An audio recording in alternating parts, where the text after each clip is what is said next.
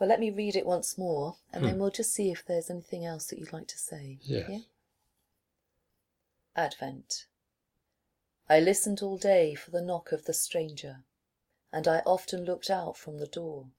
The table was scrubbed, the brass shining, and well swept the floor.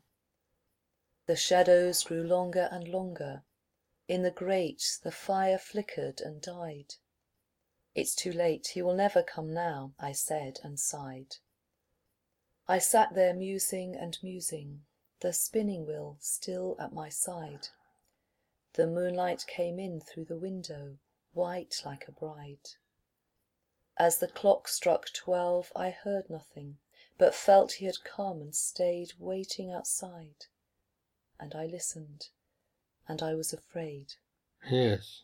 She goes on waiting a long time, and of course at one point she gives up. He never will come now, I said and sighed. But uh, the poem doesn't actually say that uh, the stranger is there. I felt he was there. Hmm? And also, it's a bit contradictory. During the day, you know, she'd been going and uh, opening the, the door and looking out for him. But no, even though she feels he's there, she doesn't go and open the door. hmm? There's a sort of conflict going on. Mm. She wants to meet him, but she's afraid at the same time. She's expecting him, but when he does come, or she thinks he's come, she just doesn't do anything about it. Well, you just describing it like this, I'll just ask you one more question, which is that um, here you are as a man writing a poem as if from a woman's point of view. I mean, I know it's not a woman as in a ordinary woman, it's all archetypal. I just wondered if you wanted to say anything in relationship to that.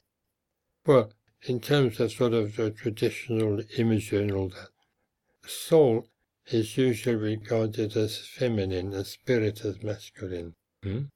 And perhaps in the, the poem there's uh, an interplay you know, between the two.